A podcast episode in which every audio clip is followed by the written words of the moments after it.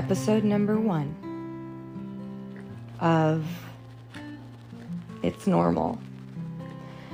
So, I suffer from a few disorders, um, mental disorders, and you'd never know it. I'm the happiest person you'll ever meet. I just exude light and joy, and I am unapologetically myself. I'm not tooting my horn. I'm literally proud of myself for who I am and who I've grown to be through having to learn these disorders and navigate them and just not rely on the, the medication. Just know that my mind is strong enough to, all of our minds are strong enough to break down bad neural pathways, toxic ones, and, and rebuild healthy ones. And I, I have full faith in humanity that, that that can be a worldwide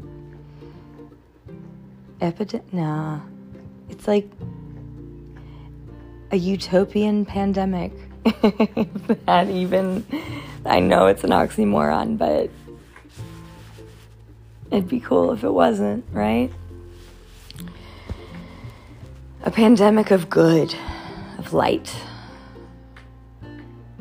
I'm going to look up the word pandemic. Yeah, no, I already know what it means. It's a disease. But what if light was a disease? Oh my gosh and it spread so fast and it just infected everybody and wow wouldn't that be magical like just magical and that's what we're all here to do is is tap into our magic and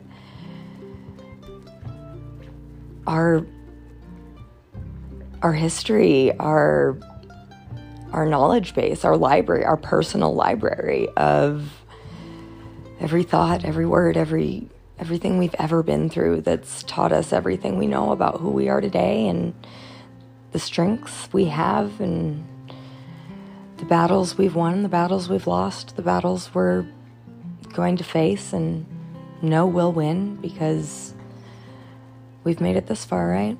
Shit.